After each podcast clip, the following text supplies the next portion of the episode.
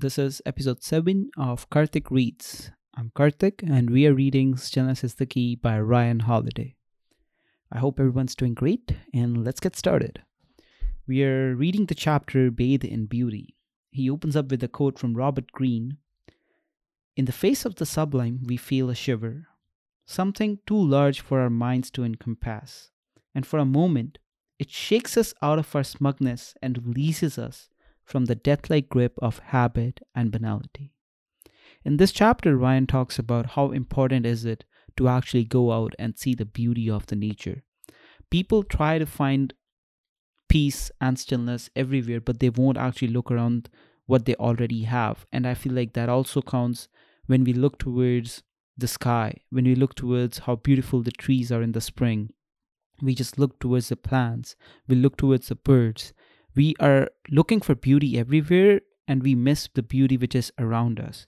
He gives an example of Anne Frank when she is stuck in an attic with his with her family and still she writes down in her diary that as long as this exists, Anne thought to herself, this sunshine, this cloudless sky, as long as I can enjoy it, how can I be sad?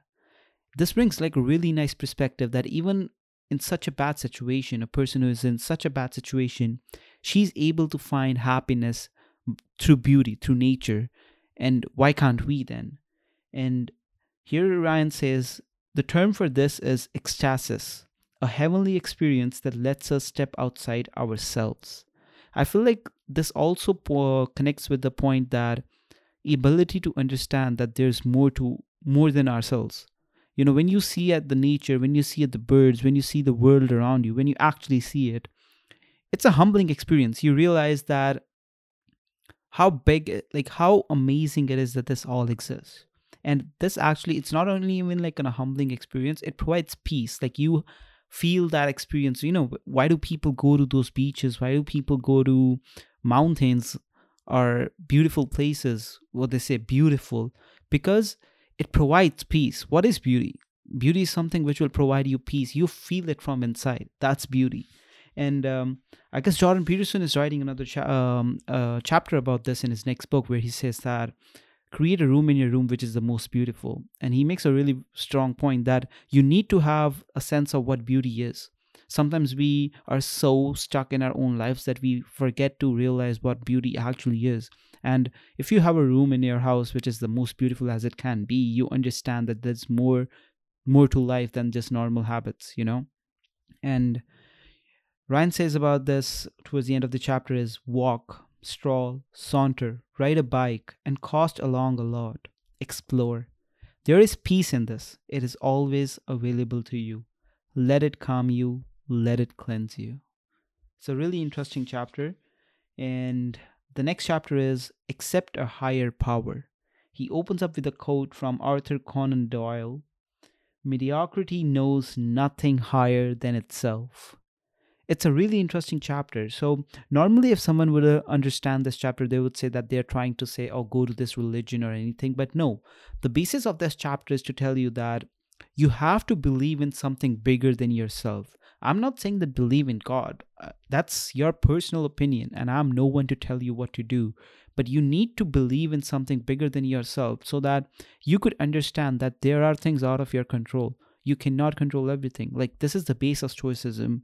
You have there are some things you can control and there are some things you cannot control. You know the serenity prayer that hey god give us the strength to give our 100% effort in things which we control and bear which we don't control and wise uh, make us that much wise to know the difference. And marcus aurelius also says that learn to be indifferent to things which make no difference. And but to learn to be indifferent to those things which are out of your control you have to understand that those things are on someone else's control. And some situations like um, a disaster a natural disaster you cannot control it. Who is controlling it? You have to accept a bigger power. That's when you realize that you are really small in the terms of the bigger things. So it just humbles you. It's a humbling experience and uh, Ryan here says acknowledging a higher power is difficult because submitting to anything other than your own desires is anathema to what one addict describes as the pathological self centeredness of addiction. It's a really interesting take, and I never thought that this could be actually interest like related to addiction too. And here he says that this isn't really about God, it's about surrender, it's about faith. Let's see what he has ahead. Acknowledging these higher powers, they accessed a kind of stillness and peace, most simply because it meant less fighting battles for control. As I as we talked earlier, that when we accept that there are some things out of our control, we whenever something happens which we which we cannot control, we won't battle for it. Our mind will automatically say, "This is something I not I cannot control. There's something bigger than me, and I'm just gonna leave it to themselves." Right? And um, when Krishna speaks of the mind resting in the stillness of the prayer of yoga, it is the same thing. The Christians believe that God is that source of stillness in our lives, which extended peace and comfort to us like a like a river. Peace, be still, Jesus said to the sea, and the wind ceased, and there was great calm. There is no stillness to the mind that thinks of nothing but itself, nor, nor will there ever be peace for the body and spirit that follow their every urge and value nothing but themselves. Are we really to say that a simple peasant who piously believed in God, who worshipped daily in a beautiful cathedral that must have seemed a wondrous glory to the greatness of the Holy Spirit, was worse off than us because he or she lacked our technology or understanding of an evolution? If we told the Zen Buddhist from Japan in the 12th century that in the future everyone could count on greater wealth and longer lives, but that in most cases those gifts would be followed by a feeling of utter purposeless and dissatisfaction, do you think they would want to trade the places with us? Because that does not sound like progress it's really interesting take like i never thought of um, what if we go back into a time and tell them that hey you want to switch places? We have all this technology but we still have but what we don't have is the peace of mind. Do you think so they would take it? They'll never take it. Try to look at this moment in the light of eternity. Eternity something bigger than us. Something bigger than we can possibly comprehend. Something longer than our tiny humanness naturally considers I feel like this all again points to the same point that there are some there's something bigger power than us and we need to surrender to it sometimes because there are so many things out of our control. You cannot control everything. And um, here's an interesting take. Let's read this. So let's talk about nihilism. Here he says that nihilism is a fragile strategy. It's always the nihilists who seem to go crazy or kill themselves when life gets hard. Or more recently are so afraid of dying that they obsess about living forever. Why is that? Because the nihilist is, to, is forced to wrestle with the immense complexity and difficulty and potential emptiness of life and death with nothing but their own mind. This is a comically unfair mismatch. Again, when nearly all wise people of history agree, we should pause and reflect. It's next to impossible to find an ancient philosophical school that does not talk about a higher power or higher powers, not because they had evidence of its existence, but because they knew how powerful faith and belief were, how essential they were to the achievement of stillness and inner peace. It's a really important take that again, it's not that we can prove whether the bigger power exists or not. It's about the faith. That's all matters. It's not that we need to believe that God is great, only that God is greater than us. The common language for accepting of higher power is about letting him, her, or it into your heart. That's it. This is about rejecting the tyranny of our intellect, of our immediate observ- observational experience, and accepting something bigger, something beyond ourselves. Just know that this step is open to you. It's waiting and it will help restore you to sanity when you're ready. Let's move on to the next chapter, which is Enter Relationships. He opens up with a quote from Seneca, which goes like There is no enjoying the possession of anything valuable unless one has someone to share it with. Here, Ryan talks about the importance of having good relationships in your life. You cannot achieve stillness when you're alone. It's all about sharing these moments. It's all about having good people, people you love, and people who love you back around you. Who is there who would wish to be surrounded by all that riches in the world and enjoy every abundance in life and yet not love or be loved by anyone? Was Cicero's question some 2000 years ago. It echoes on down to us, still true forever. It's a really interesting, like throughout the whole chapter, Ryan um, iterates over the importance of having and cultivating good relationships around you. We say that most of the time when we are ambitious, we ignore these, which is not that important because people know you don't need people to actually make you complete. It's more about complementing each other. It's more about going together, you know, and sharing problems and everything. Here he talked about a really interesting incident which I never knew about. Let's read that incident. On September 11th, 2001, Brian Sweeney was a passenger trapped on hijacked United Airlines Flight 175, which was headed straight for the South Tower of World Trade Center. He called his wife from one of the plane's seatback phones to say that things were not looking good. I want you to know that I absolutely love you. He told her voicemail, I want you to do good, have good times, same with my parents. I'll see you when you get here. Imagine the terror of that moment. Yet, when you hear his voice coming through the plane, not a trace of fear. The same serene calmness is found in the final letter written by Major Sullivan Ballou in 1861, in the days before his fi- federal regiment marched out to Manassas, Virginia, where he seemed to know for certain that he would die in battle. Sarah, he wrote, my love for you is deathless. It seems to blind me with mighty cables that nothing but omnipotence can break and yet my love of country comes over like me, a strong wind, and bears me irresistibly on with all those chains to the battlefield. The memories of all the blissful moments I've spent with you crowding over me, and I feel most deeply grateful to God and you that I have enjoyed them so long. It's it's like the stillness of two people on a porch swing, the stillness of a hug, of a final letter, of a memory, of a phone call before a plane crash, of paying it forward, of teaching, of learning, of being together. By ourselves, we are a fraction of what we can be. By ourselves, something is missing, and worse, we feel that in our bones, which is why stillness requires other people. Indeed, it is for other people. Let's move on to the next chapter titled Conquer Your Anger. He opens up from Proverbs 16:32, which goes like, he that is slow to anger is better than the mighty, and he that ruleth his spirit than he that taketh a city. Taketh a city. Here Ryan opens up with an example of Michael Jordan when he was inducted into the Basketball Hall of Fame, and during his speech, rather than thanking all of the people who have contributed to his success, he actually started ranting about people who had said that you won't make it or his high school coach who didn't select him or select someone else.